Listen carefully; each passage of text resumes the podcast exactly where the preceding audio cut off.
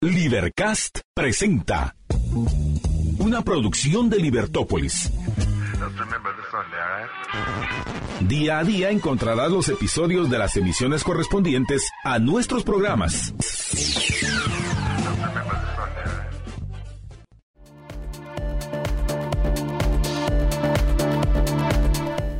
Muy buenas tardes, estimados Escuchas. Estamos en una nueva edición de su programa Libertópolis al mediodía. Les saluda Jorge Yacos. Marta Yolanda se une con nosotros más adelante.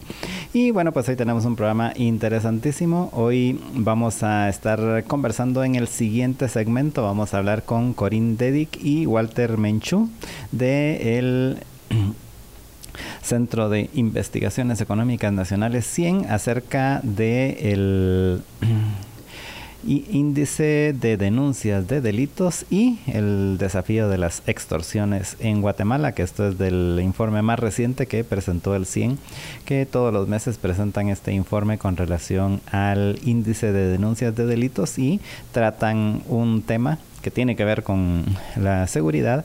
Y en este caso pues en, este mes el tema fue el desafío de las extorsiones. Así que estaremos hablando en el siguiente segmento con Corinne Dedic y con Walter Menchu ambos del, del 100 y em, también en, a la una y media tendremos el segmento del Hospital El Pilar. Vamos a conversar con el doctor Eder Jader. Él es pediatra del Hospital El Pilar y vamos a hablar acerca de los padecimientos gastrointestinales en el regreso a clases.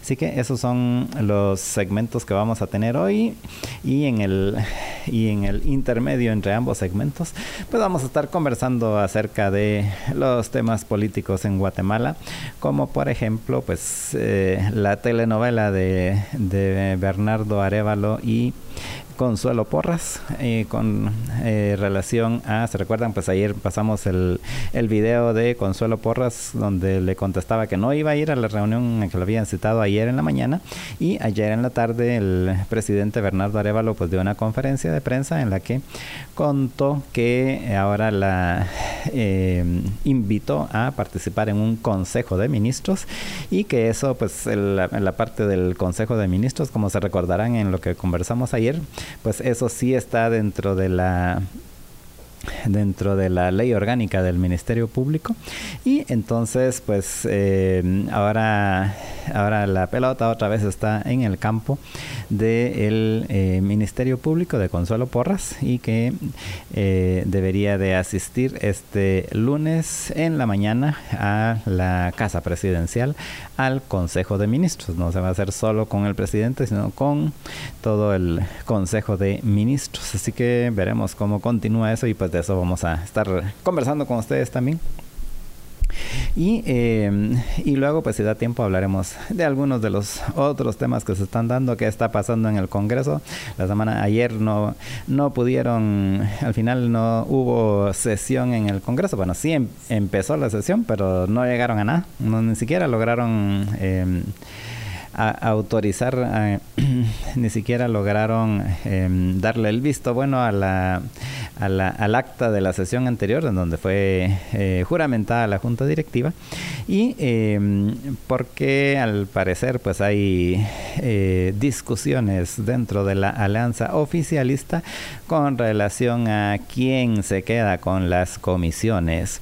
Y pues eh, aparentemente pues hoy sí ya por lo menos empezaron la sesión, pero eh, falta ver eh, qué va a pasar cuando lleguen al punto de la precisamente de cómo se van a dividir las las comisiones y todo apunta a que el grupo de la UNE que está dentro de la alianza oficialista pues se quiere quedar con algunas de las comisiones principales siendo la principal la de el presupuesto, la comisión de presupuesto y eh, pues bueno, en la comisión de finanzas se llama, es donde ven el presupuesto, la comisión de finanzas y eh, pues eh, entiendo que una de las divisiones principales es quién va a manejar la plata, quién va a controlar la plata y eso pues tiene mucho que ver con lo que sucede en la comisión de finanzas del Congreso.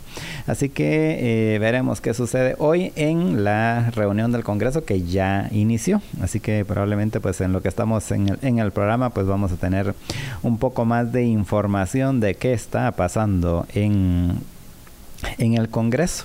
Entonces, pues vamos a ir con vamos a ir conversando con relación a esos dos temas en particular, al fin si qué va a pasar con no con el Ministerio Público, qué va a pasar con Consuelo Porras, porque al final el, eh, eh, todo el punto de esto, aún en la conferencia de prensa que dio Bernardo Arevalo ayer, pues fue claro de que, de que no está de acuerdo con Consuelo Porras, de que pues hasta mencionó ahí que fue, que ya fue sancionada por actor corrupto por eh, gobiernos extranjeros, le hace Estados Unidos. Y, eh, y pues entonces eh, lo más probable es de que aunque la en la mm, en la invitación que le giró, pues dice que es básicamente para coordinar políticas, eh, pues eh, es claro de que lo que busca es que renuncie o echarla del puesto.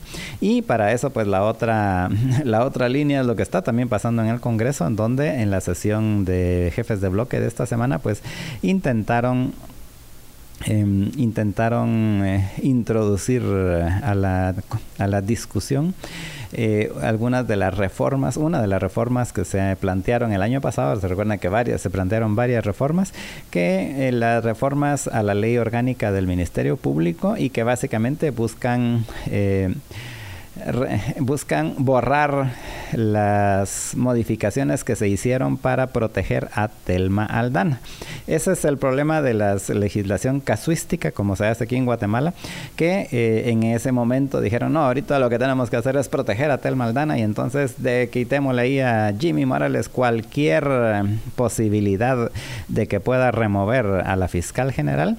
Y eh, unos años después resulta que exactamente la misma legislación que mm, y la hicieron supuestamente para, bueno, sin el supuestamente, la hicieron para proteger a Tel Maldana, pues ahora es la misma, esa misma legislación está protegiendo a em, Consuelo Porras. Y el problema es que ahora van a querer eh, cambiar la legislación otra vez para que ya no se proteja al fiscal. Y después, dentro de ocho años, va a estar otra vez, se le va a dar la vuelta a la tortilla, va a estar eh, al revés la cosa. Y entonces van a decir, no, otra vez hay que proteger al, fiscal o a la fiscal. Y entonces cambiemos la legislación. Y ese es el problema de esos cambios que se hacen eh, en el calor del momento. Y para una, para favorecer favorecer o proteger a una persona en particular eh, sin entender eh, y lamentablemente los, los diputados debieran ser los que más entienden esto, pero les viene del norte, eh, que los cambios que se hacen en la legislación tienen efectos por mucho tiempo y a muchas personas, no solo hacia la persona que se la dirigieron en ese momentito. Eso es básicamente por tener mirada corta, por no decir otra cosa, y eh, no entender, repito, que la legislación tiene efectos sobre muchas personas y por mucho tiempo. Recordemos que todavía hay legislación que tenemos vigente desde hace 50, 60 años. Eh, y que eh, alguien dice, bueno, sí, pero nadie la conoce y nadie la sabe y nadie la aplica, pero si alguien la quiere usar en contra de alguien más, pues la puede aplicar, la puede, la puede utilizar porque ahí está vigente. Pues lo mismo sucede con este tipo de, de modificaciones casuísticas y hechas a la medida de alguien o del momento en particular sin entender que la legislación debe ser lo más neutral posible, no favorecer a nadie, sino es eh, que debe de ser eh, que sea aplicable para todas las personas. Y eh, al no entender eso o no querer entender eso, pues simplemente em, hacen cambios como estos que después ellos mismos, muchos de los que lo propusieron o lo apoyaron hace 8 o 10 años, pues ahora se están rasgando las vestiduras por una legislación tan absurda, ¿verdad? Pues eh, ese es el problema del caso, de los casuísticos. Y bueno, pues entonces vamos a ir a una pausa y regresamos con ustedes en unos minutos, pero antes de ir a la pausa, Déjeme contarle que hoy voy a disfrutar de un gelato de stracciatella. este gelato de stracciatella, lo voy a disfrutar ahorita en el corte. Pero usted también puede disfrutar de los gelatos de Primo de Roma, lo puede hacer yendo a cualquiera de las tiendas, la que está aquí en la zona 10 en Fontavela, en el centro comercial Fontavela, la que está en carretera El Salvador en el Centro Comercial Pradera Concepción y la que está en la Roosevelt en Miraflores, en el picoteo de Miraflores. En cualquiera de estas tres tiendas puede ir, puede ver, probar algunos de los sabores y eh, degustar después un un cono, un vasito y de una vez llevarse un litro, un medio litro para disfrutar en su casa o en su oficina. Y eh, si no está cerca de ninguno de estos lugares, pues no se preocupe, usted puede llamar o escribir a Primo de Roma y ellos se, la, eh, se los envían los gelatos. Solo tiene que llamar o escribir al 3190 9912. 3190 9912 es el celular y WhatsApp de Primo de Roma. Vamos a una pausa y regresamos con ustedes en unos minutos. Estamos en su programa Libertópolis al mediodía.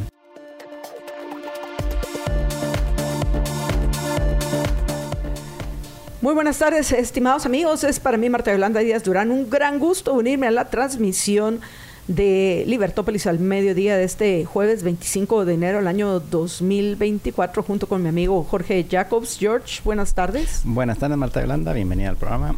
Gracias y bueno, en unos instantes vamos a darles la bienvenida a nuestros invitados en este segmento, pero antes de eso, para que tengamos un poco de contexto de lo que está sucediendo hoy, les quiero compartir este mensaje que el, el, ministro de Gobernación, Francisco Jiménez, dio a conocer en sus redes sociales en lo que respecta a una requisa total, como la llamó, contra las extorsiones en granja penal. Y para, hacerlo, el, ministro de Gobernación utilizó su cuenta en X, en la cual pues se hace algunas advertencias a, los extorsionistas y agrega que, que esta es una acción que se lleva a cabo como seguimiento a un reciente mensaje del presidente Bernardo Arevalo. Entonces, el, pues bueno, ya poniendo esto en contexto y para entender lo que está sucediendo, cuál es el estatus actual de la seguridad o inseguridad, la criminalidad en nuestra Guatemala, pues hemos invitado a, nuestros amigos Corinne Dedic y Walter Menchú del Centro de Investigaciones Económicas Nacionales 100. Eh, Así que, Corín, Walter, buenas tardes, bienvenidos. Buenas tardes, mucho gusto, un saludo. Igualmente, muy buenas tardes a ustedes dos y a toda la audiencia que está escuchando. Gracias a, ambos. Pues eh, comencemos, Corín y Walter. No sé si vamos a ser políticamente correctos o incorrectos. Y si vamos a comenzar con Corino, con Walter, ustedes eh, eh, digan qué es lo que prefieren, pues al fin la pregunta es para los dos. ¿Qué piensan de este operativo que se llevó a cabo hoy en, en Pavón? Bueno, sí, em, les parece, voy a contestar yo primero. Em, Primero, lo que hay que ver es que el tema de las extorsiones definitivamente es un gran reto, es un delito que afecta a toda la sociedad guatemalteca y es una preocupación en materia de seguridad que es muy grande. Em, también se sabe y este conocimiento que muchas de las extorsiones, de, de acuerdo a las autoridades, nueve de cada diez extorsiones sale de algún centro carcelario. Entonces, definitivamente el tema de las extorsiones va muy ligado con el tema del desorden y el descontrol que existe actualmente en los centros carcelarios acá en Guatemala. Y siempre hemos dicho de parte del CIEN que si se quiere entrar al tema de las extorsiones y bajar la incidencia de ese delito, es em, de suma importancia también trabajar eh, la recuperación del control y, la supervisión adecuada y el orden en los centros carcelarios. Entonces, yo creo que el ministro Jiménez está dando un mensaje precisamente en esa dirección. Eh, está eh, dejando claro que sabe acerca de que es un reto muy grande y una preocupación muy grande de parte de la ciudadanía el tema de las extorsiones y precisamente con realizar una requisa en uno de los centros carcelarios desde donde se sabe que están saliendo llamadas de extorsión, él está dando una señal de que eh, quiere entrarle a este tema, quiere entrarle también al tema del sistema penitenciario y realiza ya a pocos días de haber asumido el cargo ya la primera requisa en este centro carcelario eh, desde el cual se sabe que salen eh, delitos de extorsiones. Gracias, Corín. Walter. Sí, aunado a lo que comenta Corín, pues habría que hacer este tipo de operativos, no solo en, Pavón, que, es de conocimiento que ahí salen muchas extorsiones, pero también la otra gran cárcel de donde salen extorsiones es en Cantel, en Quetzaltenango, por ejemplo, eh, toda eh, que afecta a toda el área eh, noroccidente del país.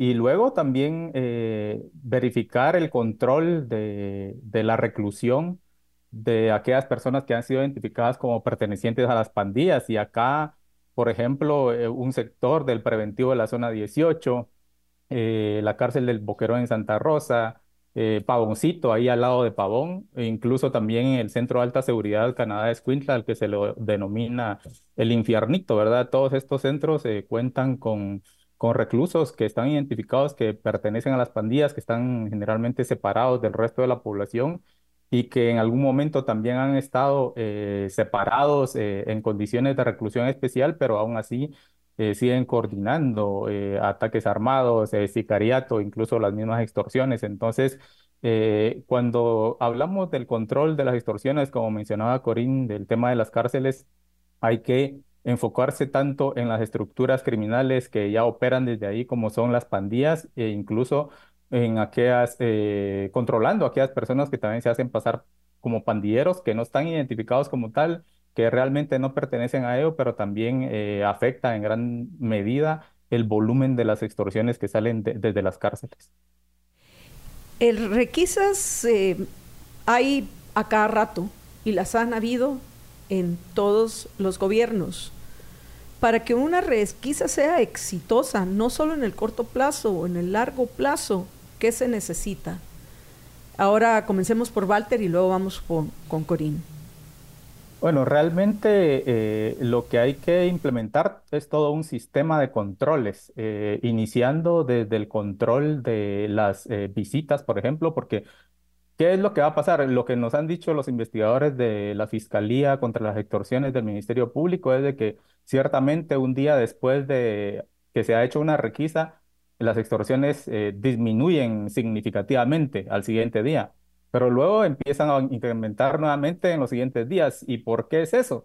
En parte porque no se controla qué es lo que entra a las prisiones. Las visitas llevan chips, llevan teléfonos, llevan aparatos de comunicación, e incluso los mismos eh, guardias del sistema penitenciario, a algunos se les ha vinculado a proceso también por, por este tipo de, de cosas, ¿verdad? Entonces, el tema de la corrupción eh, es necesario abordarlo, el tema de una mejora de los controles y todo un sistema también de protección para los directores de los centros y de los mismos guardias, ¿verdad? Porque claramente cuando se va a empezar a, imponer restricciones en las cárceles va a haber eh, represalias de parte de la gente que está ahí adentro. Entonces, eh, pues sí se necesita un buen sistema de protección a las autoridades y también de, del control de qué es lo que está pasando ahí. Entonces, primero, eh, procurar que no eh, entren ilícitos y luego se debería de, de, procurar también por un bloqueo de la señal en el caso de que por ahí se lograra colar todavía algún teléfono, pues bloquearlo. Entonces,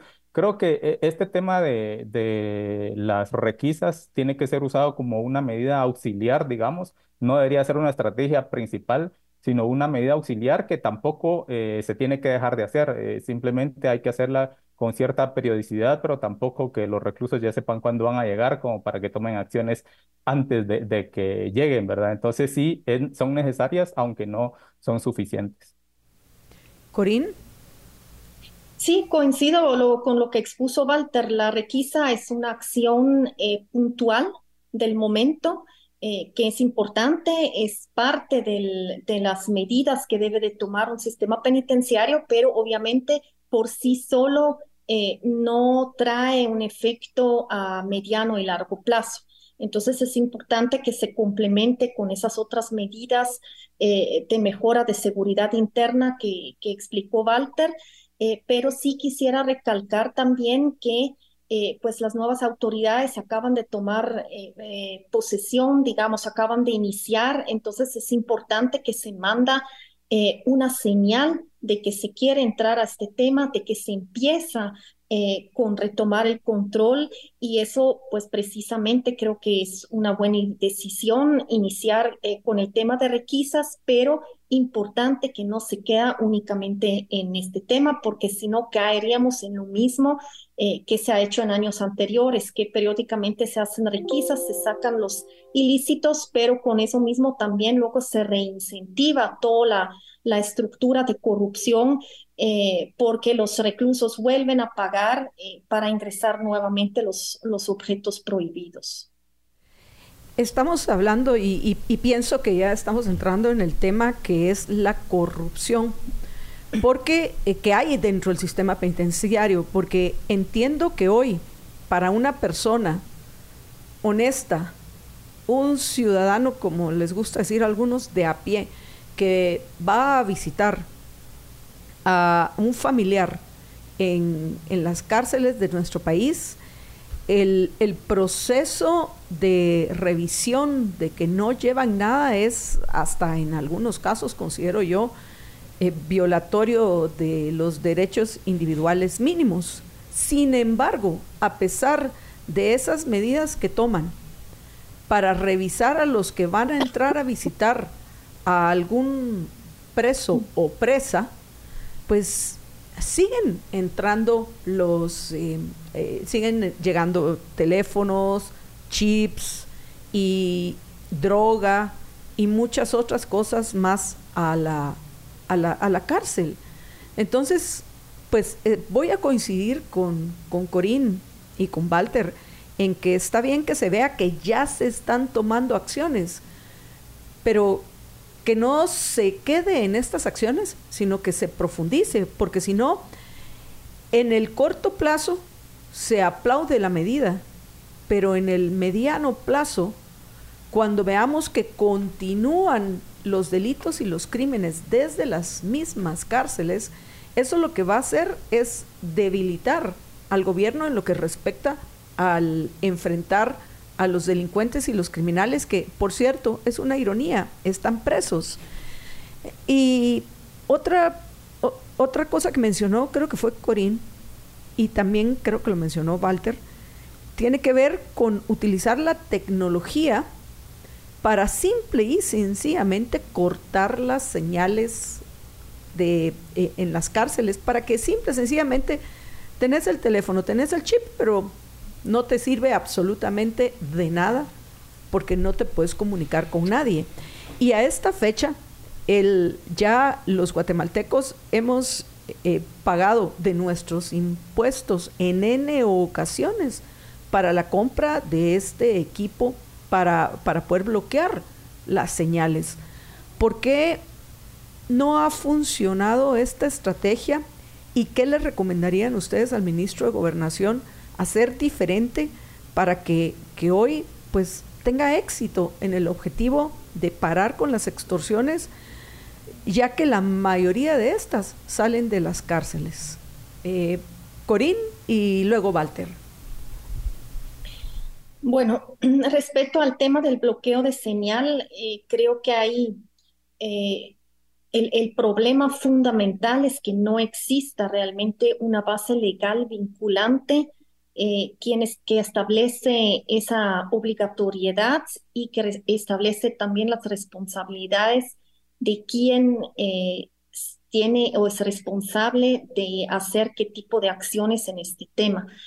Eh, contrario, por ejemplo, a nuestros países vecinos como El Salvador y Honduras, que sí cuentan con una ley, que cuentan con sanciones y que cuentan con un mecanismo de supervisión eh, tal vez no al 100%, pero definitivamente más eh, efectivo que acá. Acá eh, recordemos que la ley fue declarado inconstitucional. Em, tengo entendido también que no existe realmente un convenio de colaboración o de cooperación entre las empresas de telefonía en el Ministerio de Gobernación. Entonces, al final, lo complicado es que no, el ministerio no puede em, no tiene una base sobre la cual puede exigir eh, la actuación y el cumplimiento de esa responsabilidad. Eso es uno que creo que definitivamente urge que las empresas de telefonía y el, Ministerio de Gobernación se sienten juntos y pueden renegociar este tema. Y em, por otro lado, Em, también el tema de que se sabe que hay personal del sistema penitenciario o inclusive a veces los mismos privados de libertad que han estado manipulando el equipo de bloqueo de señal.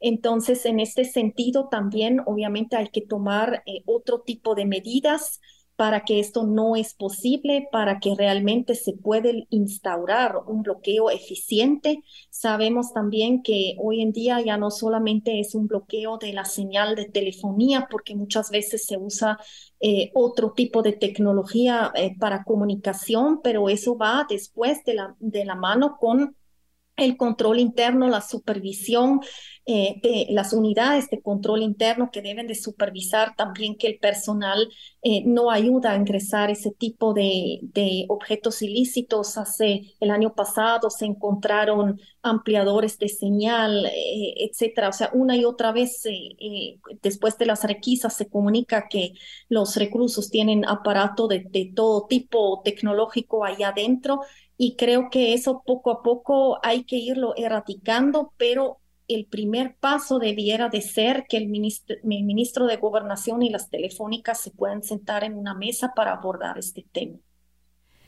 Walter, Sí, eh, bueno, en ese sentido, hace poco, no sé si el año pasado o hace dos años, se encontró eh, durante una requisa el, cableado telefónico incluso para meter internet a las cárceles y, era totalmente ilegal esa instalación, ¿verdad? Entonces, eh, hay que hacer como un barrido a todas las prisiones para ver cuál es la situación realmente en cuanto a esos temas.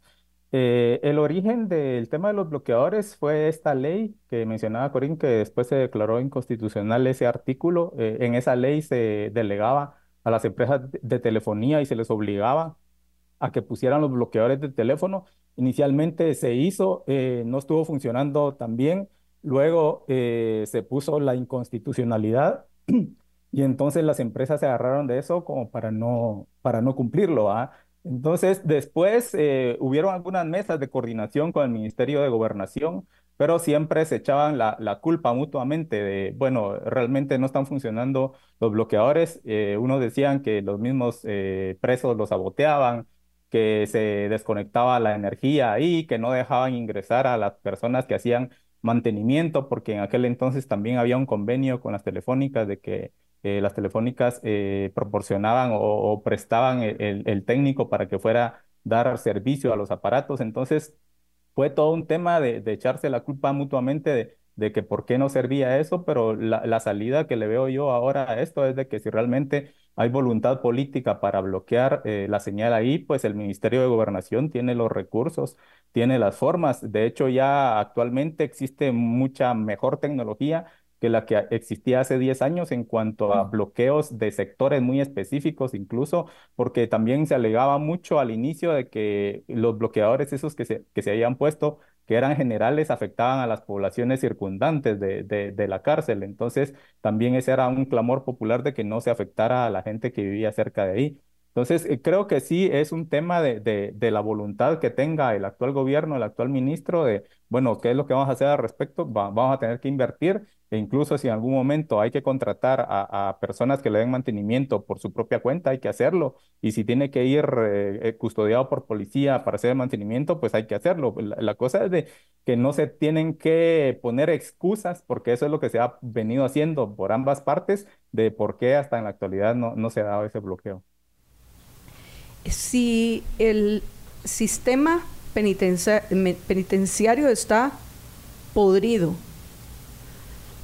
será necesario un cambio completo El, ministro llamó a, esta acción, déjenme ver, una, veamos, una requisa total, así es como la llamó. ¿Será necesario un cambio total del personal de, del penitenciario para poder tomar el control de las cárceles? Eh, Walter y Corín.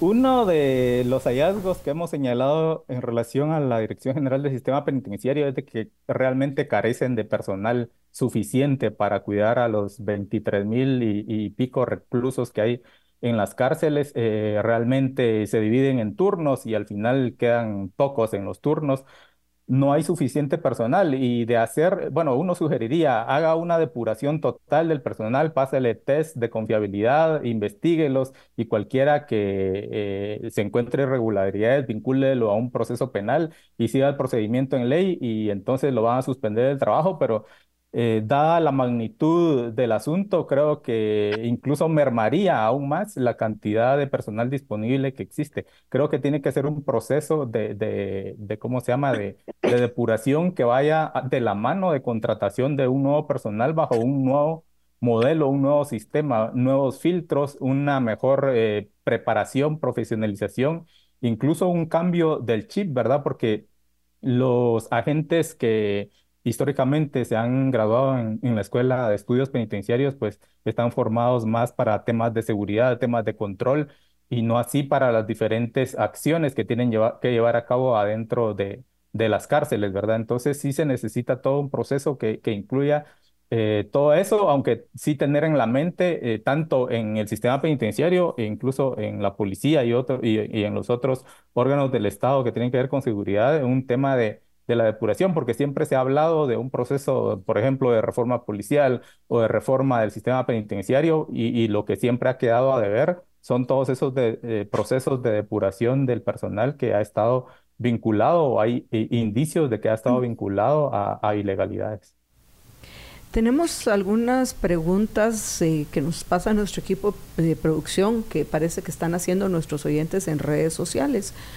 Una de estas es que eh, mencionan, nuestro oyente Aida Reyes dice que ella ha asistido a espectáculos públicos donde usan bloqueadores y ahí sí funcionan bien. Que, ¿Cuál es la diferencia con los bloqueadores que, han usado en el sistema penitenciario?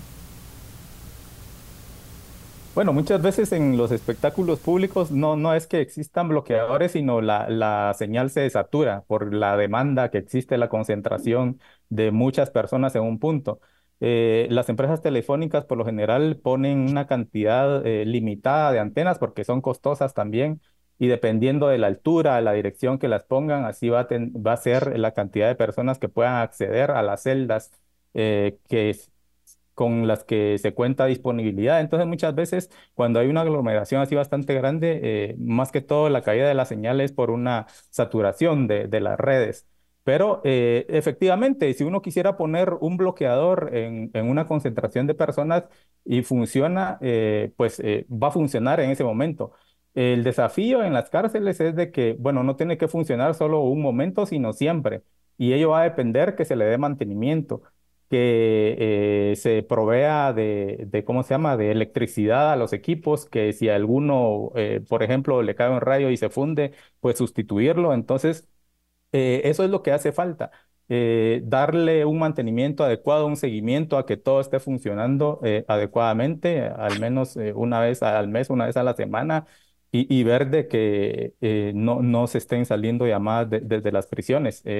Claramente existen equipos mucho más sofisticados, eh, incluso portátiles, que, que, se pueden colocar adentro de sectores específicos para bloquear la señal en un espacio mucho más reducido que quizás poner una antena que bloquee la señal en todo el penal. Entonces, Tal vez un solo bloqueador por cárcel, por cárcel no, no es suficiente, pero sí muchos bloqueadores, tal vez pequeños, en puntos ubicados estratégicamente. E incluso hacer pruebas también, eh, eh, tratar de sacar llamadas, mensajes desde esos lugares para ver que realmente estén funcionando, porque si solo se hace la pantomima de que se pone eh, el bloqueador, pero no se hacen estas comprobaciones, realmente el problema va a persistir.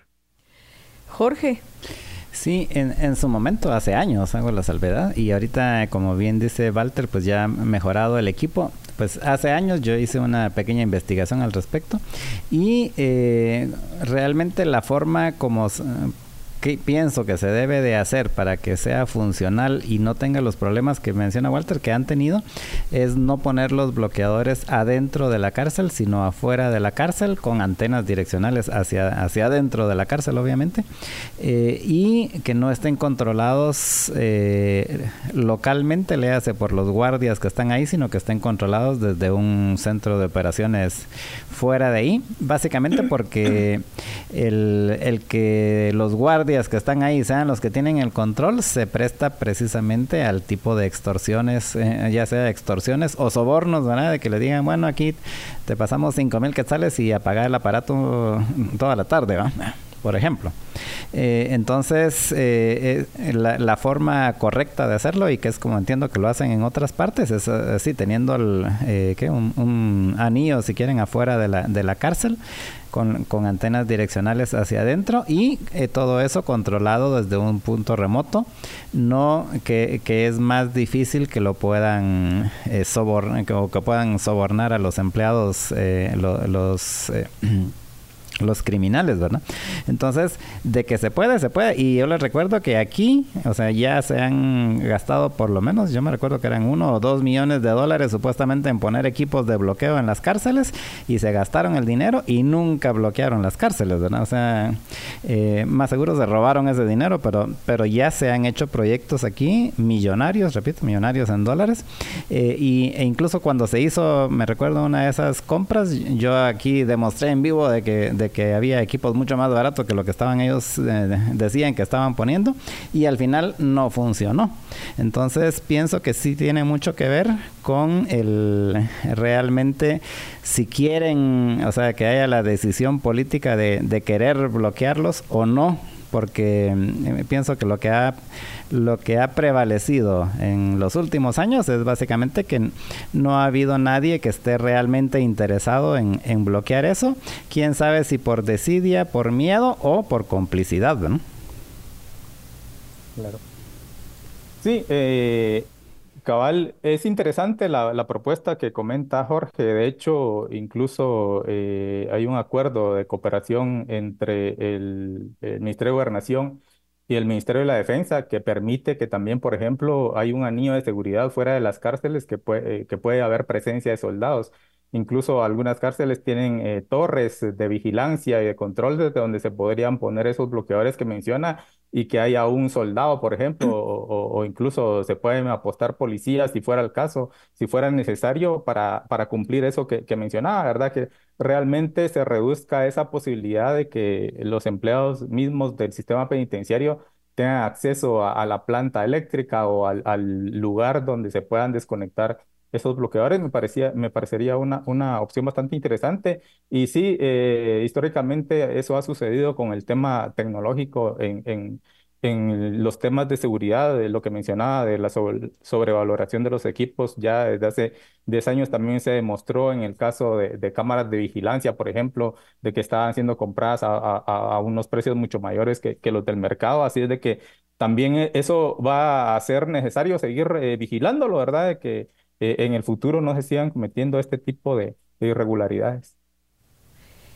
Ya tenemos que terminar este segmento, así que antes de que lo hagamos, eh, Corín y Walter, ¿hay algo más que consideran importante agregar que no hemos comentado? Bueno, Jorge tiene, espero que, una pregunta. Sí, eh, sí, tengo una pregunta y es en, eh, a ver si no es muy controversial, ¿en qué se diferencia una operación como la que hicieron hoy en la mañana en Pavón con la famosa operación aquella de, de la toma del control de Pavón que se hizo en el gobierno de, de Oscar Berché y que hasta la fecha pues todavía tiene sus consecuencias? ¿Cuál es la diferencia en, en, en, entre esos dos tipos de operativos? Bueno, creo que, eh, bueno, si querés, Corín, dale primero. Bueno, o sea, lo de hoy es eh, una requisa interinstitucional que se hizo con presencia de la policía, me imagino el ejército también estuvo presente, por lo menos en las afueras, eh, personal del sistema penitenciario y me imagino que fueron a buscar específicamente objetos ilícitos y, ver cómo está la situación adentro de, este centro carcelario. Em, la otra operación que se mencionó fue algo mucho eh, más grande, eh, fue con otro objeto también eh, creo que no se pueden comparar esos, eh, esos dos operativos, o sea, lo de hoy fue una requisa, como se llevan a cabo en, en muchas ocasiones, em, digamos, no simplemente en búsqueda de, de objetos ilícitos, no más allá, digamos, de cómo fue el, ese hecho que se hizo hace años atrás. Creo que no se puede comparar ni en lo más mínimo. Creo que tal vez lo similar sería en cuanto a la magnitud, o sea, la cantidad de agentes de la policía, por ejemplo, pero ah, dependiendo de las requisas y dependiendo de la cárcel en donde se hagan, así se convoca a cierto número de policías o más o menos. Entonces, creo que en cuanto al despliegue policial y, personal que va a hacer la requisa, quizás eh, es, bastante comparable. Sin embargo, los objetivos de fondo, como decía Corín, no, no, no se pueden comparar, no son los mismos. En aquel entonces ya se tenía una estrategia, una planificación, eh, una identificación acerca de cuáles eran los perfiles de los criminales. Incluso habían champas, ¿verdad? O sea, ya los mismos reclusos habían hecho casitas ahí en las afueras de, las instalaciones porque eh, es un campo abierto que hay, entonces a lo que iban era a desmantelar esas y a capturar, eh, a, vincular a esas personas a otros procesos por ilegalidades cometidas adentro de la prisión. Entonces, al menos eh, esa no sería, no sería el objetivo de, la requisa que se está realizando actualmente. Esperamos a ver cuáles son los resultados, pero sí recalcar que un, algo que se ha dejado por, por ejemplo, de lado muchas veces es el tema de la unidad de información penitenciaria, que sería como una división de información o una unidad de inteligencia penitenciaria que debe de, estar monitoreando todos los movimientos, llevar un perfil criminológico también de todos los reclusos que están adentro y cuáles son los liderazgos que se tienen y, cuáles son eh, las redes que operan adentro de la prisión para tomar acciones al respecto, por ejemplo, ya abrir casos penales para, para nuevas acciones que se hagan en contra de, esto, de estos presos o incluso ah, reclusiones en condiciones de, de, mucha más seguridad de las que actualmente, porque estas cárceles como Pavón o, o, la cárcel de Canadá en Escuintla, Cantel, son cárceles de mínima seguridad, o sea, los reclusos están eh, paseando ahí todo el día, eh, tienen muchas más libertades que, eh, por ejemplo, el, el famoso infiernito, la, la cárcel de alta seguridad Canadá en Escuintla. Entonces, creo que sí hay eh, un rol que tiene que cumplir esta unidad de información y que se tiene que fortalecer para tener un ojo adentro y, y monitorear todo el tiempo qué es lo que está pasando.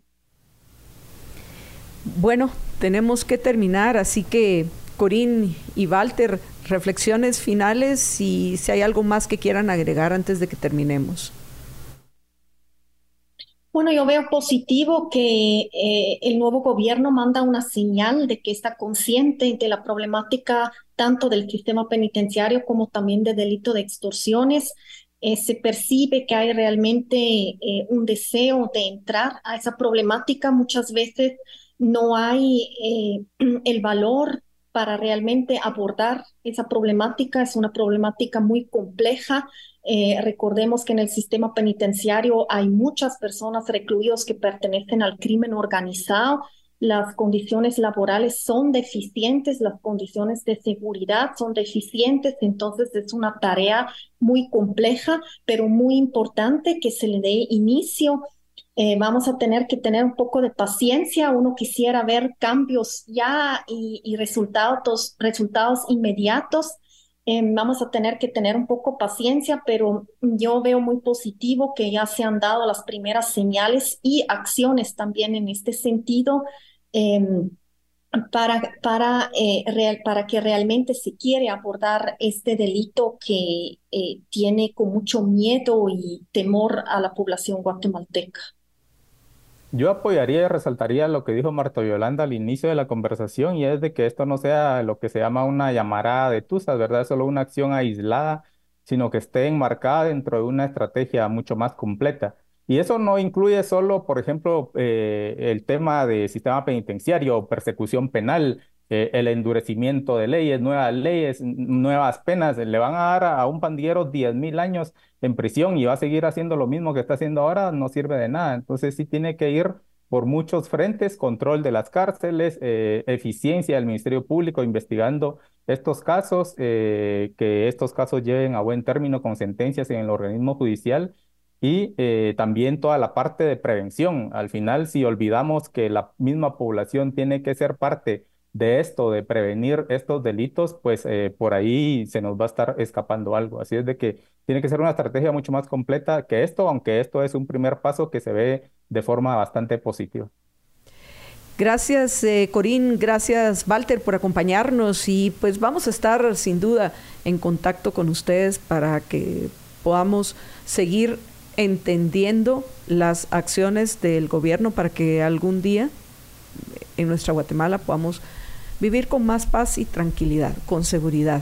Así que, de nuevo, gracias a ambos. Nos vemos, feliz tarde. Buenas tardes. Gracias, feliz tarde a todos. Vamos a una breve pausa, pero antes de eso, eh, tiene Jorge para ustedes un anuncio importante que, por cierto, en el siguiente segmento vamos a ir ya al tema político de, en, nuestra Guatemala. Vamos a analizar la conferencia de prensa en la cual el presidente Arevalo ayer anunció que citaron, tal y como lo explica la fiscal, eh, eh, Consuelo Porras en, en, su video previo que circuló dándole respuesta a la invitación que había tenido para, que le había enviado a Arevalo para ayer, a la cual no asistió por los motivos que ella explica en su video. Dentro de estos, la forma en la cual se le convocó o se le invitó. Y pues ahora eh, parece que el, presidente Arevalo y sus asesores escucharon el video y le respondieron dentro del contexto que ella misma les presentó, o sea, que, que la inviten a presentarse en el próximo gabinete de gobierno o en un gabinete, en, en una junta donde se encuentren los ministros. Y eso es lo que va, imagino yo, y espero yo que suceda el próximo lunes 29. ¿Por qué? Lo voy a explicar en el siguiente segmento. Pero antes de eso, vamos con Jorge Jacobs, que tiene un anuncio importante para ustedes. Adelante, George. Así es, solamente contarles que ahora usted puede preparar las loncheras divertidas para los niños y para toda la familia con la variedad de jamones Bremen y las salchichas con queso jumbo, ideales para sorprender cada día. Bremen está ahora más cerca de ti con tres tiendas ubicadas, una en la zona 1, una aquí en la zona 10 y la otra en carretera a El Salvador. Descubre la variedad de los embutidos Bremen y realiza tus pedidos a domicilio llamando al 3265 4027. 3265 4027. Recuerda, si es con Bremen, sí.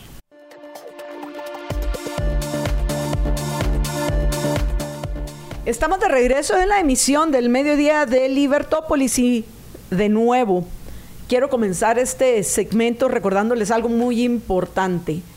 Yo y Jorge somos cada uno de nosotros, no colectivamente ni en grupo, cada uno de nosotros somos responsables de lo que decimos y no de lo que usted entiende.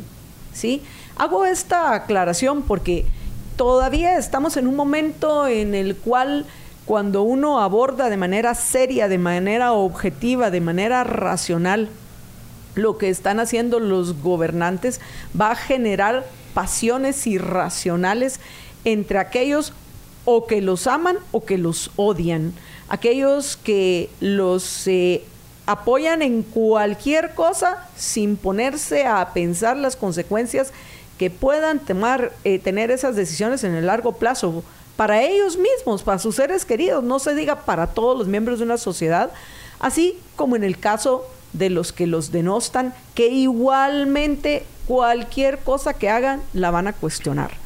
Nosotros, y lo vamos a repetir hasta que sea entendido por nuestros oyentes, como les he dicho, sé que la mayoría que nos acompañan son personas que en silencio escuchan lo que decimos, son aquellos a quienes les interesa separar lo falso de lo verdadero, entendiendo que ambos eh, eh, cualidades son propias del juicio, de las ideas que sostenemos en lo que respecta a, la realidad.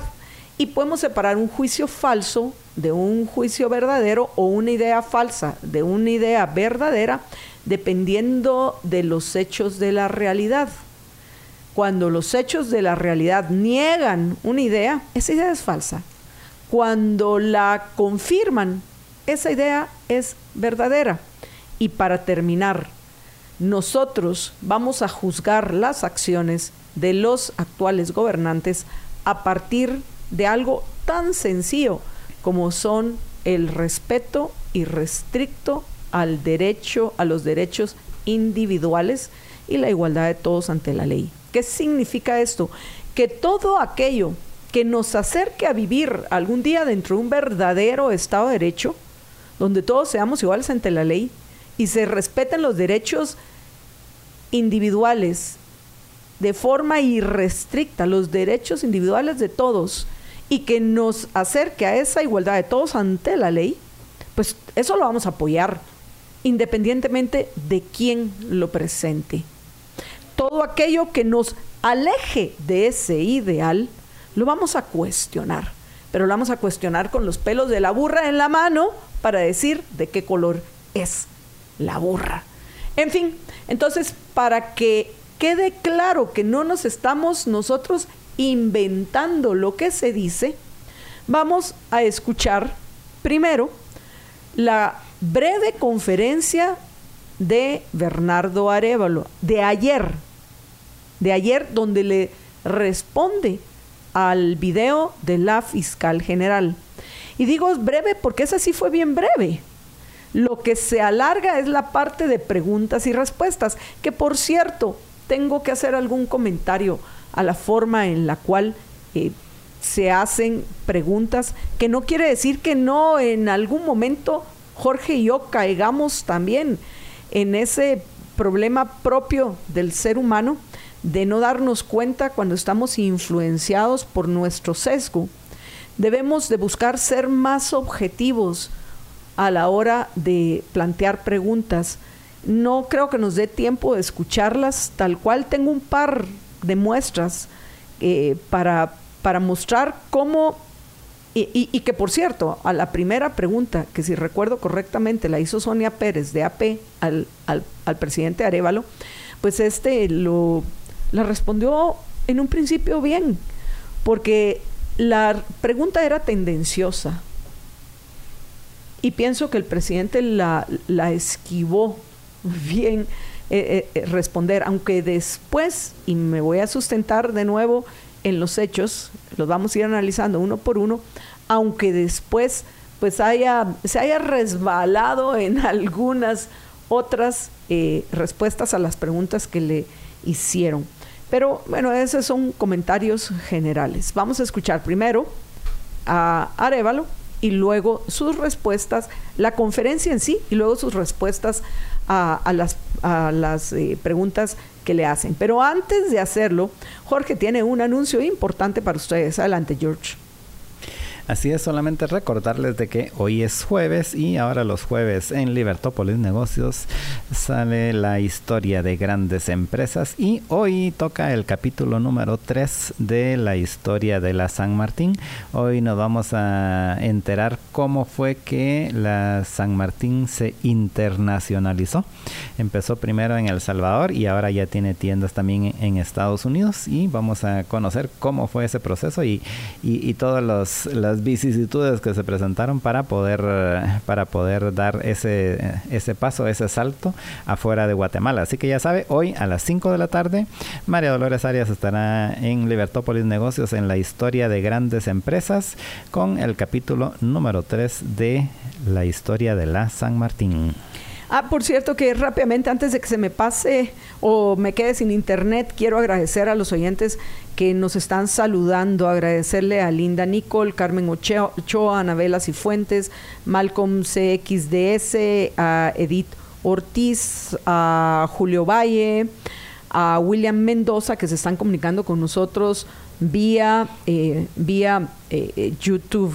Y en el caso de Facebook, rápidamente agradecerles a, los liberamigos que están compartiendo nuestro programa, a Shatsi Gutiérrez, a Juan Godínez, a Judith Rodríguez, a, veamos, Estuardo Hernández, Rocío Quiroa Rabanales, y creo que hasta ahí me quedo con los saludos y por supuesto agradecer a todos aquellos que están eh, conversando y, e intercambiando opiniones en el eh, o intercambiando opiniones dentro de, nuestras redes sociales. También, ah, también veo a Ani Serrano, que también nos cuenta que ya compartió nuestro programa.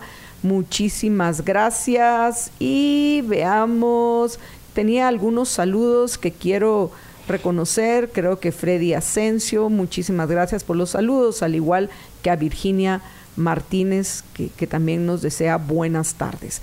Y repito, gracias a todos los que están eh, conversando. Veo, por cierto, un, comentario de, una cuenta sin identificación de un tal Persum Soto, donde eh, escribió, no estoy cuestionando lo que escribió, sino cómo lo escribió, probablemente es nuevo en nuestras redes. Eh, le voy a pedir al equipo de producción que le digan que no se permiten el uso de, de escribir solo en mayúsculas en, las redes de Libertópolis. Nosotros ponemos las normas para que haya un ambiente de respeto entre los unos y en los otros y para quien no lo sepa, escribir todo en mayúsculas en redes sociales es el equivalente a gritar. Y nosotros no queremos gritos porque lo que queremos es que nos podamos aclarar las ideas.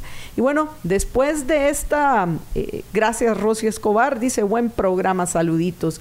Y bueno, después de esta introducción, vamos a, la conferencia, breve conferencia de prensa de Bernardo Arevalo ayer como respuesta al video de, la fiscal general donde declinó asistir y los motivos por los cuales no asistió a la cita que, a la cual había invitado Arevalo para ayer.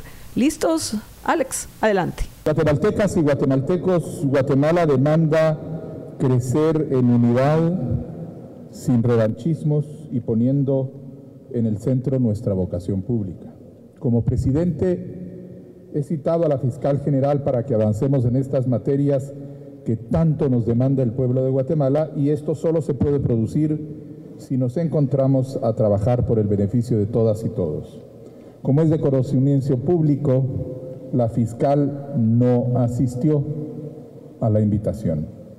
Recibimos una carta que en términos de forma, la verdad, es una carta firmada por un empleado del Ministerio Público, no por la fiscal, un empleado que no tiene representación de la fiscal en estos temas.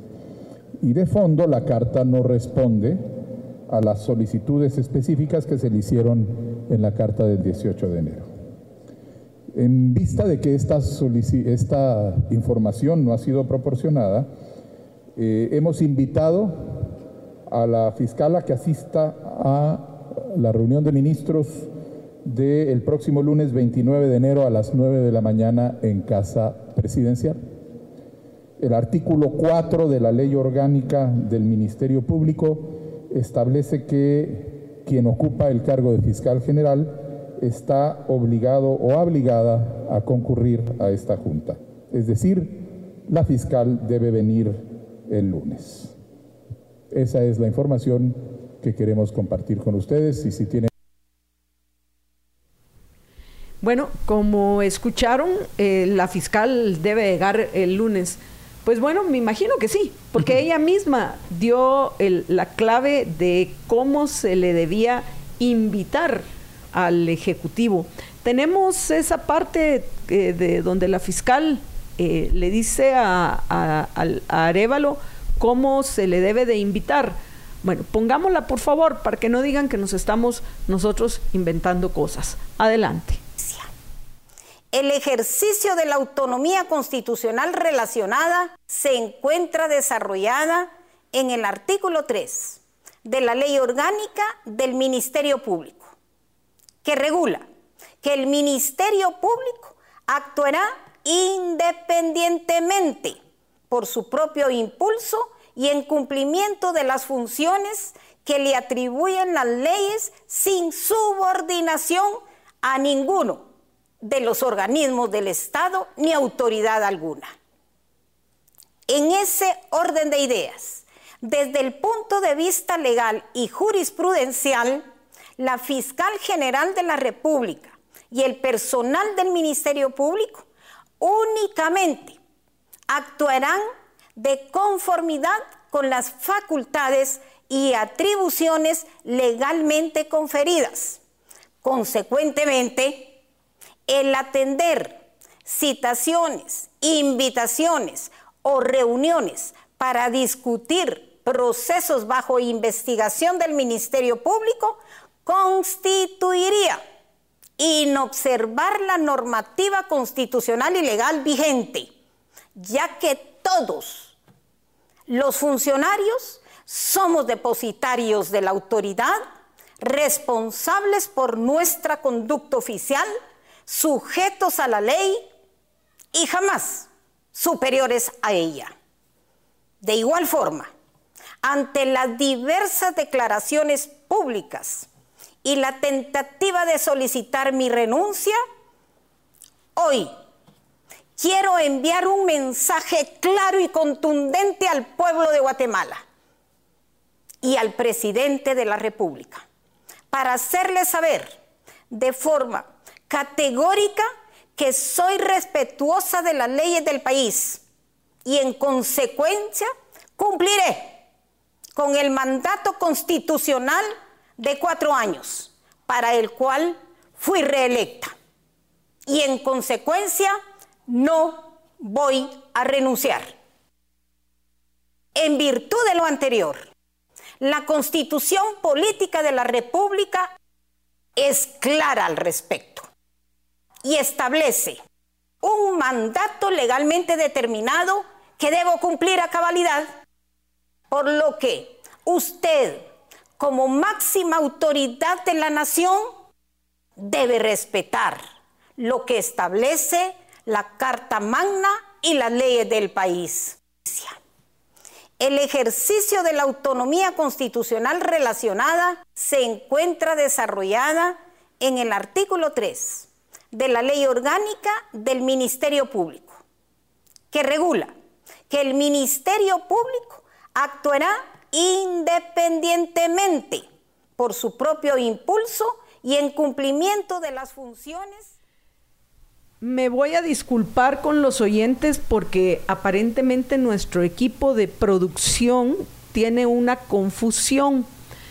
Necesitamos, Mario y Alex, únicamente, únicamente por favor, el segmento donde ella le dice cuál es el procedimiento a seguir, donde le dice que es por medio de citarla a un gabinete junto con los ministros. Entonces, de nuevo, me disculpo con los oyentes por la confusión que hubo con nuestro equipo de producción, pero lo vamos a poner más adelante. Ahorita vamos a aprovechar a, comentar lo que dijo el, presidente en su breve em, comentario, que fue breve, porque básicamente dijo algo que me parece muy importante, que y ojalá lo cumpla él y todos, que quiere, eh, básicamente dijo no al revanchismo y empecemos a trabajar por Guatemala. Entonces, dentro de ese contexto, y cumpliendo con lo que dice la ley, vamos a, eh, hemos invitado a, la ministra, ah, perdón, a la fiscal general para que asista al gabinete de ministros del próximo lunes 29. La misma fiscal, en, en el video que compartió ayer, lo explica muy bien ese proceso. Si ella misma les dio el proceso que debe de seguir para invitarla, pues pienso que en esta ocasión debe de asistir Consuelo Porras al gabinete de, de ministros del próximo lunes. Y el, en un punto que, que me parece que también hay que tomar en cuenta, y me llama la atención que Arevalo habla de la forma, la forma en la cual se le respondió con una carta que le envía Ángel Pineda, no la fiscal. Y así como pensamos que la, fiscal tiene puntos que la favorecen legalmente, también en este caso Arevalo en lo que respecta a la forma en la cual se le responde. ¿Qué tiene que ver Ángel Pineda? Si fue dirigido a ella la, la, la, entre comillas, invitación anterior, pues pienso que es cuestión de cortesía y sí le correspondía a la fiscal general responder ella. La, no tenía ella que hacer, ni redactar, ni escribir la carta, sino solo firmarla. Y así debió ser. Ese sí es, eh, me parece que, que si lo que queremos es que finalmente el gobierno empiece a trabajar, y el gobierno digo en general, no únicamente el Ejecutivo, sino el Congreso, las Cortes, el Ministerio Público, si queremos que finalmente funcione o empiece a caminar, si hagamos eco de las palabras de, Arevalo, dejemos atrás el revanchismo y repito, ojalá que eso lo aplique también Arevalo a sí mismo y a sus acciones. George. E, en efecto, ojalá que, que, así sea. Y em, eh, ayer se recordarán en el programa, pues hablamos eh, también precisamente de, ese tema de, de cómo, de cómo, o sea, de cómo debía ser citado y que debía ser citado en un, en un consejo de ministros. Y allí sí, como también lo mencionó el presidente Bernardo Arevalo, ahí sí está obligada por la ley a asistir. Eh, y de hecho ella misma fue la que, la, que lo dijo. Así que veremos qué sucede. Eh, lo que yo sí pienso es de que en ese ánimo, en ese, en ese ánimo que dijo el presidente, pues esta, esta, esa sesión del Consejo de Ministros debiera de ser transmitida y que todos nos enteremos qué pasa. Eh, porque porque si no al final eh, va a ser así pues va a ser siempre de dimes y diretes. Pues yo le dije que eh, yo le dije tal y tal cosa y, yo le dije tal y tal otra. Y lo mejor es que lo transmitan y o sea cuál es el problema de transmitirlo si supuestamente se va a actuar todo conforme a la ley Vamos a ir a... Si quieren, no todo el Consejo de Ministros, solo es solo el momento cuando llegue cuando llegue la fiscal general. Ahora vamos a ir ya a la parte de preguntas y respuestas. Por cuestión de tiempo, solo vamos a escuchar las respuestas de, de Bernardo Arevalo a las preguntas que, que le hicieron los, los periodistas. ¿Estamos listos, Alex? Por favor, adelante. Mire, no voy a hacer yo una apreciación, voy a permitir que el pueblo de Guatemala saque su conclusión sobre la actitud. Se le invitó a una conversación sobre temas muy concretos y puntuales. Hemos recibido una carta que ni siquiera está firmada por ella, en donde no viene ninguna de la información que se le está solicitando y que es información que es necesaria en términos de la coordinación sobre distintos temas. Eh, nosotros hemos, en consecuencia, eh, pues, la hemos vuelto a invitar en las condiciones que, eh, de acuerdo a la ley, la obligan a estar presente. La fiscal general es una persona sancionada internacionalmente por participar en redes de corrupción.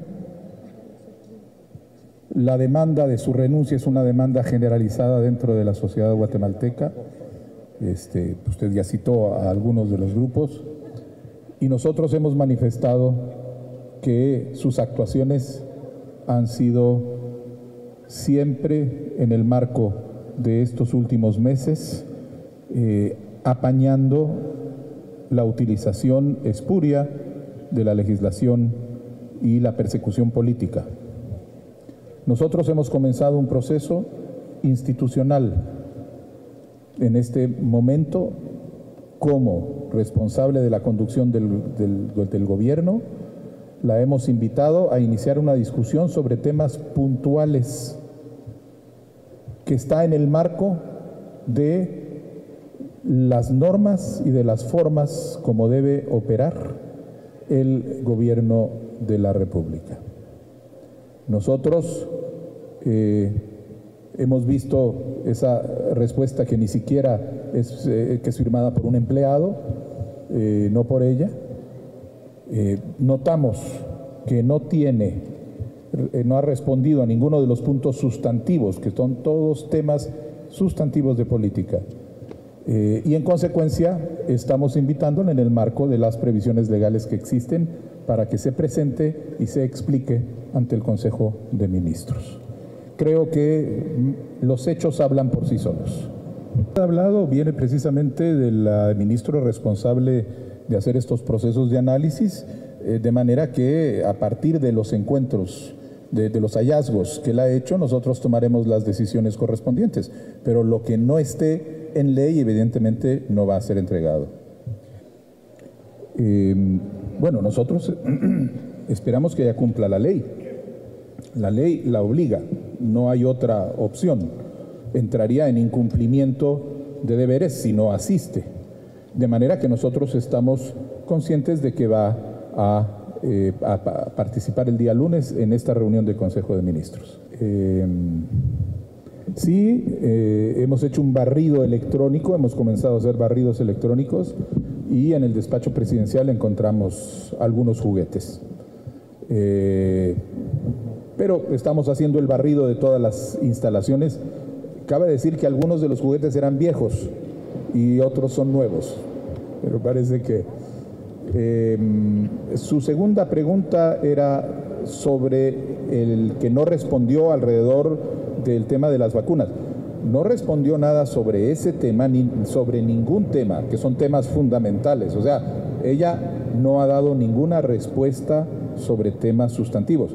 Y que quede claro, el gobierno de la República no le está pidiendo información sobre temas procesales, sino sobre cuáles son los posicionamientos y las políticas del Ministerio Público sobre esa materia, para que no haya confusión alrededor de que se está generando una interferencia. Y su primera pregunta era sobre eh, en caso de que no asista.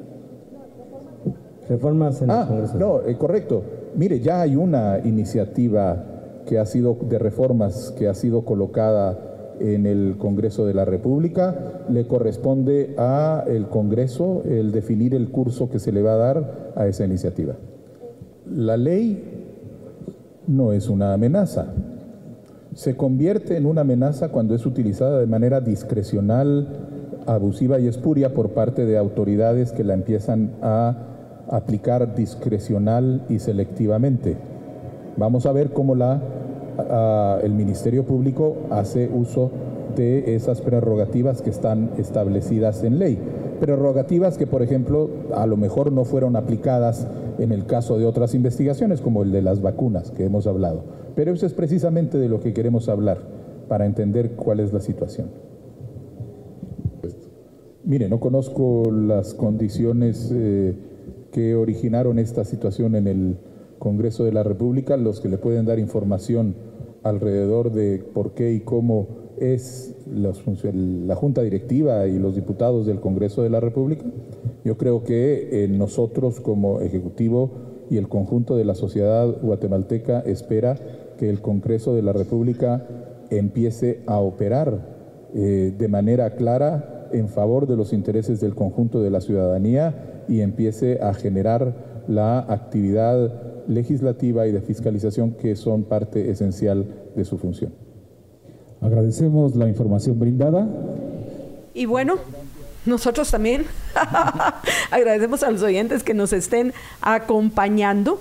Vamos a, um, hacer una breve pausa y regresamos con ustedes unos minutos con nuestros comentarios de esta eh, presentación de Arevalo que van a ser breves. Antes de irme a la pausa, les quiero recordar algo muy importante, que es que cuiden su salud, que cuiden su sistema digestivo, porque parece que hay todavía muchas emociones en nuestra Guatemala, emociones políticas. Así que para cuidar su sistema digestivo, les recomiendo que tome como hábito de vida el blend de ELA, el cual puede pedir al 49 50 34 14, 49 50 34 14, el WhatsApp de ELA, el 49 50 34 14.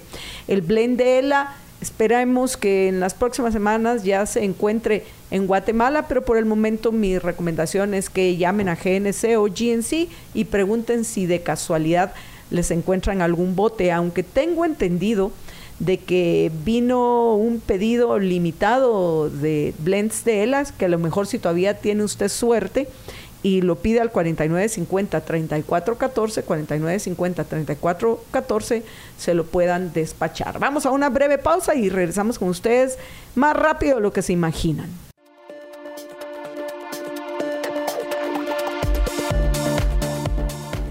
Estamos de regreso en la emisión del mediodía de Libertópolis. Este va a ser un segmento breve porque en unos minutos vamos a tener el gusto de recibir al doctor Eder Hader, pediatra del Hospital El Pilar, que nos va a comentar acerca de los padecimientos gastrointestinales en el regreso a clases. No digo, blendela. 4950-3414, pero va a ser muy interesante escuchar al doctor eh, Hader. Pero terminando el, análisis de, lo que comentó ayer Arevalo, pues bueno, en un principio me parece que hay que reconocer que no cae en la trampa, en la forma en la cual se hacen las preguntas para, para que, pues bueno, venga y en un principio emita juicios de valor en lo que respecta a, a las acciones de, de la fiscal general Consuelo Porras. Luego regresa otra vez al tema de la forma. Y ese es punto a favor de, Bernardo Arevalo. Yo pienso que es una cuestión de cortesía que la que debió firmar la carta es Consuelo Porras. Tercero, que el tema famoso de la renuncia y que el pueblo lo pide, etcétera, que no es así como lo dice Arevalo, pero como muchos lo dicen, de nuevo, repito lo que mencioné ayer, el pueblo de Guatemala son más de 17 millones de personas, individuos, de los cuales eh, poco más de 9 millones estábamos convocados a votar. La mayoría de los guatemaltecos optaron por no hacerlo. Eso quiere decir que pues no es el pueblo de Guatemala. Pienso que la mayoría de los guatemaltecos lo que queremos ya es que haya paz, que algún día podamos vivir dentro de un Estado de Derecho y que haya menos obstáculos para que podamos progresar y vivir la mejor vida posible.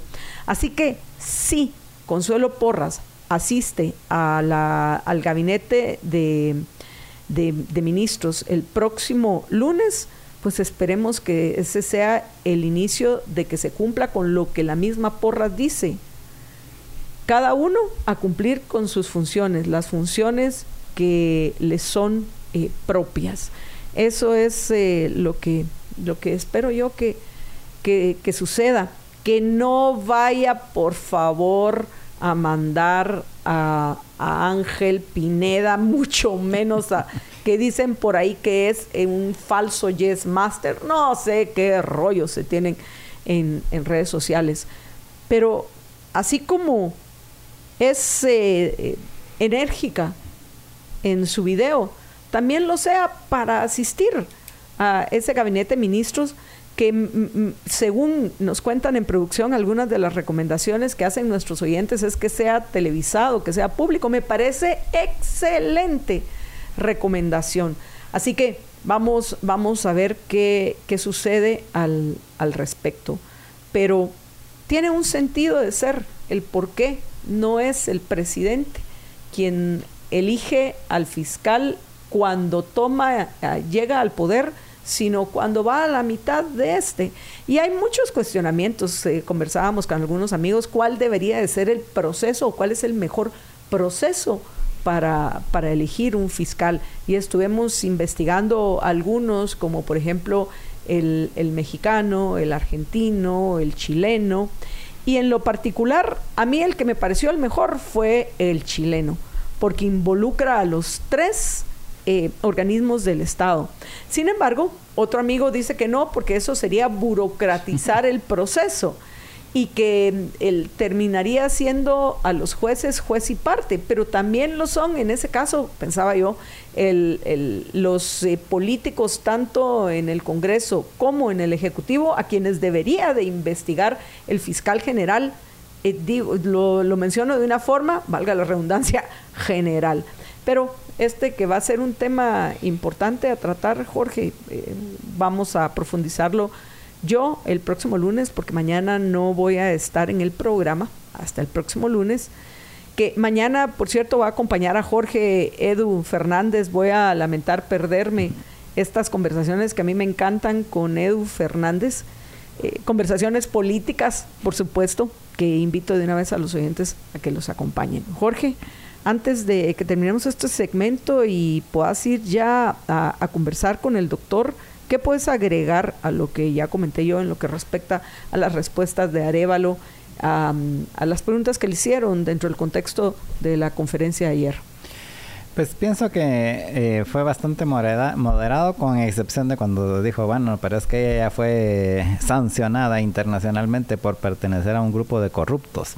Y ahí, ahí en ese momentito sí dijo, y, y la población guatemalteca, no me recuerdo exactamente las palabras, dijo toda la población guatemalteca o la población guatemalteca o los guatemaltecos, pero era así en, grupo, piden eh, su, su renuncia que, eh, que, que, tampoco es, o sea, probablemente un gran grupo sí pide, sí pide que, renuncie, pero no necesariamente todos los guatemaltecos. ¿Qué tan grande? Los grupos de presión. O sea, un par de miles de miembros de grupos de presión indígenas que estuvieron manifestando o voy a ser benevolente, los 10 mil que estuvieron bloqueando, eso no es un grupo es un grupo ruidoso, pero realmente es una minoría ínfima de la población. ¿Por qué? Eso no significa que la mayoría de la población apoye a Consuelo Porras. Yo soy responsable de lo que digo, por favor. Lo que nos muestra nuevamente es que la mayoría de los guatemaltecos son indiferentes y ya están cansados. Que son a los que quisiéramos nosotros llegar en Libertópolis, porque sí tenemos que involucrarnos para cambiar lo que hay que cambiar en nuestra Guatemala. Pero ahí no coincido en ese punto contigo, George. para los que no digan que no hay debate. probablemente la mayoría al final son simplemente, no digo ni siquiera indiferentes, simplemente están buscando cómo hacen para sobrevivir, cómo hacen para mejorar. Y eh, el, que la, única parte que piensan en los políticos es que no los estorben. Pero, pero de ahí eh, pienso que la mayoría de los guatemaltecos están pueden estar en alguna variante de eso que acabo de mencionar en cuanto a que están más preocupados por eh, cómo hacen para sobrevivir, cómo hacen para mejorar, por su trabajo, por conseguir trabajo, que estarse preocupando por, eh, por toda la telenovela esta. En fin, apreciables amigos, tenemos que terminar Repito, yo regreso el próximo lunes. Si quedaron preguntas pendientes, ah, rápidamente dice eh, que si apoyamos a Consuelo Porras. A ver, nosotros apoyamos las normas, apoyamos la ley. Esa personalización les, impide a las personas entender y, y, les recomiendo que piensen en lo que dice la norma, lo que dice la ley. Le puede caer re mal Consuelo Porras pero aunque le caiga re mal, Consuelo Porras, en su video de ayer hizo referencias a las normas del país, al extremo que hoy, o ayer mismo, perdón, Bernardo Arevalo, siguiendo el proceso que ella misma le planteó para invitarla, corrigió la plana y la invitó a, la junta de gabinete el próximo lunes. Entonces, no es defender a personas, sino es defender lo que debemos defender dentro de nuestro sistema de incentivos perversos para poder cambiar ese sistema de incentivos perversos. Entonces, repito, nosotros defendemos principios, quiero que eso quede claro, no sé quién será JLV, pero tanto JLV como a cualquier otro, que les quede claro, nosotros, voy a hablar por mí, yo, Marta Yolanda Díaz Durán, defiendo principios que quedan claros y resumidos en el principio del respeto irrestricto a los derechos individuales de todos, que no es otra cosa que algún día podamos vivir dentro de un Estado de Derecho verdadero donde todos seamos iguales ante la ley. En fin, termino como comencé, Jorge, diciendo que yo soy responsable de lo que digo, no de lo que usted entienda. Cuídense muchísimo, que una sola vida tienen, así que disfrútenla, sean felices, muy, pero muy felices. Estamos de regreso con ustedes en su programa Libertópolis al mediodía. Les saluda Jorge Jacobs ahora en el segmento de El Pilar. Hoy vamos a tener el gusto de conversar con el doctor Eder Hader. Él es pediatra del Hospital El Pilar. Y vamos a eh, estar hablando acerca de los padecimientos gastrointestinales en los niños más frecuentes ahora en el regreso a clases. Y eh, en, otras, en otros segmentos similares hemos hablado de las enfermedades respiratorias que se dan en los niños. Em, cuando regresan a clases, no es que sea como consecuencia del regreso a clases, sino pues tiene mucho que ver con que eh, en cuando estaban de vacaciones pues estaban más aislados que cuando están en clases que ya se juntan con todos los niños y pues entonces hay más posibilidades de que se de que se eh, transmitan las, eh, se contagien las enfermedades. Pero eh, hoy no vamos a hablar de enfermedades respiratorias, sino vamos a hablar acerca de enfermedades gastrointestinales, que estas no, pues no necesariamente son, no son contagiosas, sino es por otras razones, pero también se, hay, hay picos precisamente en algunas épocas y una de esas épocas es el, cuando el, regreso a clases, que tiene que ver con los cambios de hábitos y eh, otras cosas que nos va a explicar el doctor Eder Hader. Así que le damos la bienvenida al doctor Hader. ¿Qué tal está, doctor? Buenas tardes. Eh, muy buenas tardes. Muchísimas gracias por la invitación. Aquí estamos a la, en la disposición para tocar un poquito del tema y si tienen algunas dudas, pues con mucho gusto. Gracias, doctor. Y cuéntanos eh, cuáles son esas enfermedades eh, gastrointestinales más frecuentes en, que se dan en los niños ahora en la época del regreso a clases. Eh, sí, podría indicarte que casi que el 95% de los casos son, el problema son virus, ¿verdad? La mayoría de los virus son los causantes de las gastroenteritis para en edad infantil eh, pues estos virus por ahí los más frecuentes son eh, rotavirus, adenovirus, los eh, norovirus, ¿verdad? Que son como dentro epidemiológicamente los más frecuentes y que pues se dan sobre todo a nivel escolar y a nivel guardería, eh, a nivel guardería también.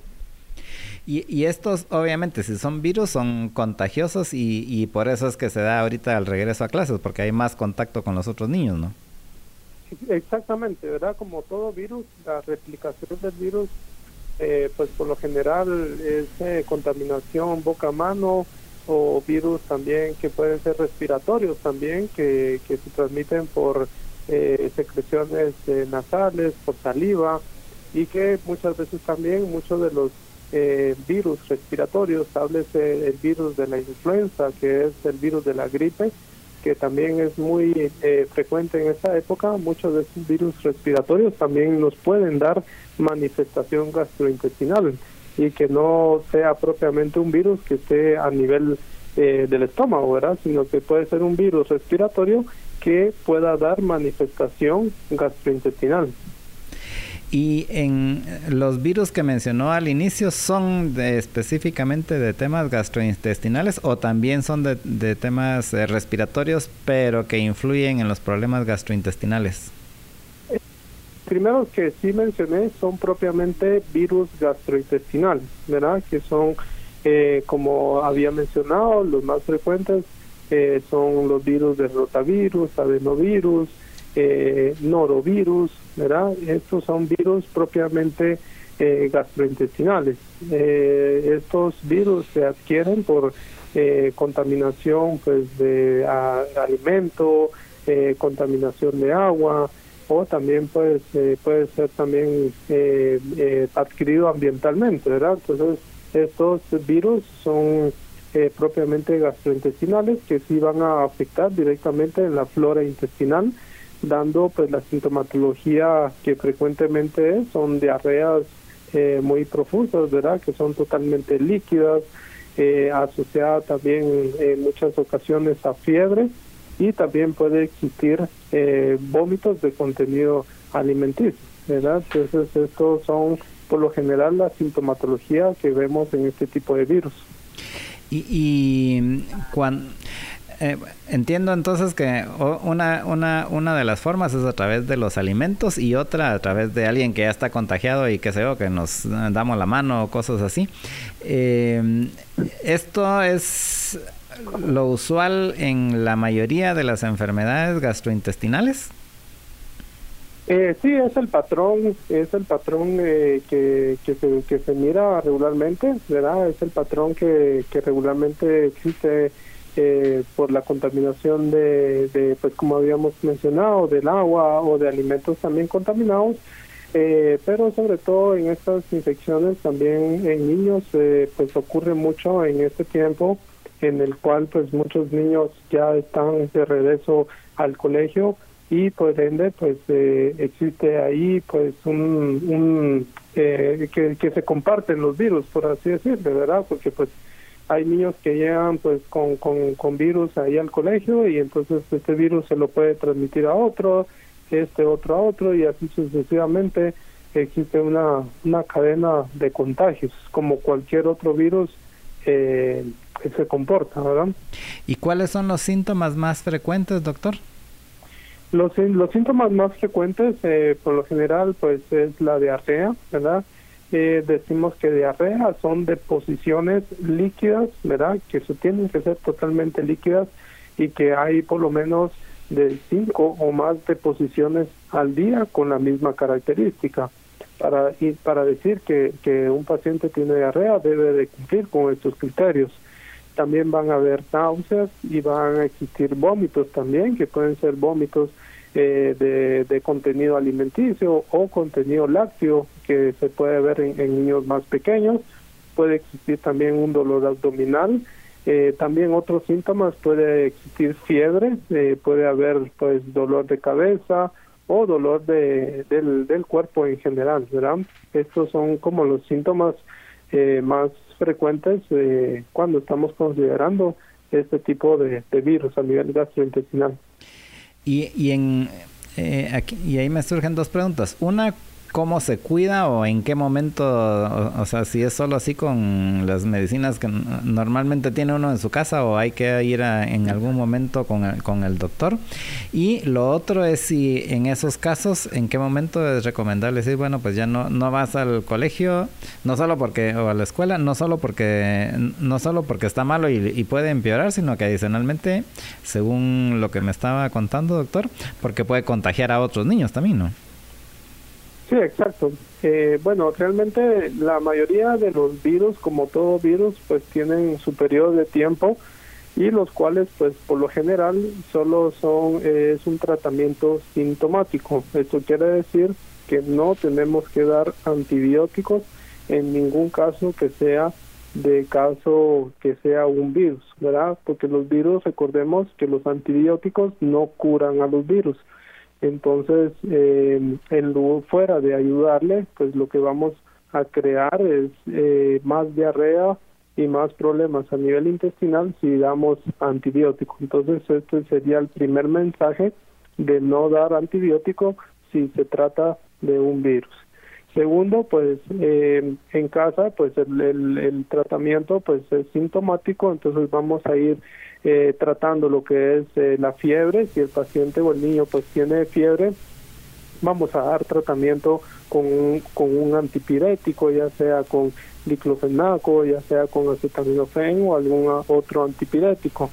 Eh, vamos a tratar también eh, la diarrea a través de, de, cómo se llama de dar algún probiótico que es un eh, los probióticos son bacterias buenas que viven a nivel intestinal y que estas las podemos dar a través de, exógenamente verdad a través de sobres en polvo para poder restaurar esa flora intestinal que estos virus la destruyen y por ende también el paso del alimento pues no hay una buena absorción de estos nutrientes. Y lo más importantísimo es el tema de la de evitar la deshidratación, ¿verdad? Porque pues al final lo más peligroso que o lo más grave que puede haber en un niño es que se deshidrate. Recuerden que a través de la diarrea, a través de los vómitos se pierde lo que es líquido, se pierden electrolitos que son básicos para el funcionamiento del cuerpo y estos cuando los niños pues tienen diarrea y tienen muchos vómitos pues obviamente van a perder mucho líquido y muchos electrolitos y por eso fue que se inventó esto que se llama suero oral, ¿verdad? Entonces a través del suero oral nosotros vamos a estar eh, ofreciéndole al, al, al, al, pacientito, ¿verdad? Eh, por lo menos una jeringuita de 5 ml, cada dos o cada tres minutos, dárselo de una forma eh, eh, no tan rápida, sino una forma despacio para no causarle náusea y por ende el vómito. Y básicamente pues esto es el tratamiento que eh, podemos ir ofreciendo en casa, además de cuidar esa alimentación. Recuerden que el estómago está eh, pues eh, eh, molesto y entonces por ende tenemos que ayudarle a través de darle un alimento más amigable. Esto es eh, pues darle comida más eh, cocida, evitar lo que son los las comidas grasas, evitar los asados, evitar los fritos, sino solo darle pues comida cocidita, comida a la plancha, comida al vapor eh, y cosas que al niño pues le puede llamar la atención. Recuerden que cada vez que cuando uno está enfermo pues el apetito baja y por ende el, paciente va a tener esta disminución. Y que pues eh, pues la otra la respuesta de la otra pregunta pues básicamente cuando tenemos que actuar y cuando tenemos que acudir a una emergencia o, o cuando ya tenemos que acudir a una consulta con el pediatra pues es cuando el paciente eh, tiene persistencia de vómitos, ¿verdad? Cuando los vómitos son muy persistentes, que el paciente no tolera eh, ni alimento ni suero oral en casa y que los vómitos eh, son muy, muy, muy constantes. Entonces esta es una indicación para que deben acudir a una emergencia para, perdón, para tratamiento y así pues eh, tener una hidratación por la vena y pues prevenir básicamente la deshidratación. Cuando se da eso que usted menciona, que muchos vómitos, ¿eso es porque ya está muy fuerte la infección o qué? No, la verdad es que no es un signo de, de, gravedad, sino simplemente el virus, eh, como existe una afección a nivel intestinal regularmente, aparte de la, de la diarrea, existe mucha motilidad intestinal, o sea, el intestino se mueve como con mayor frecuencia y eh, eso genera también pues el dolor abdominal y también genera las náuseas y por ende pues los vómitos, Entonces es como una especie de cadena donde existe dolor abdominal, donde existen las náuseas y por ende las náuseas van a llevar a los vómitos. Eh, pero es parte de, de la afección que los que por lo general los virus hacen que él, eh, pues exista esa, esa sintomatología de náusea y vómito. Sin embargo, el vómito no es un signo de gravedad. Lo que sí es un signo de gravedad es el grado de deshidratación que tenga el paciente, ¿verdad?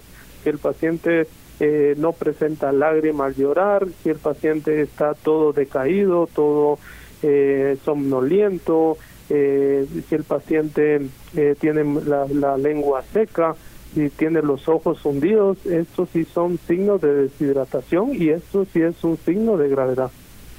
Bueno, pues muchas gracias doctor, se nos acaba el tiempo, algo con lo que quiera terminar esta entrevista. Eh, pues no, sí, básicamente pues es uno eh, para, prevenir todo esto, pues es uno es eh, tener sus consultas periódicas con, con el pediatra, eh, asistir siempre a sus citas para tener ese control, tener ese esquema de vacunación al día. Eh, el lavado de manos es importantísimo. Recuerden que una de las cosas que va a prevenir mucho el, el contagio con estos virus es el lavado de manos, que eso va a ser la, mejor prevención y sobre todo eh, el cuidado en el manejo de la alimentación en casa, eh, donde que siempre pues eh, sea desinfectada, que, que si existe alimentación fuera de la casa pues sepan dónde van a comer, que sea un lugar donde pues tengan esa higiene y ese cuidado en el manejo de los alimentos.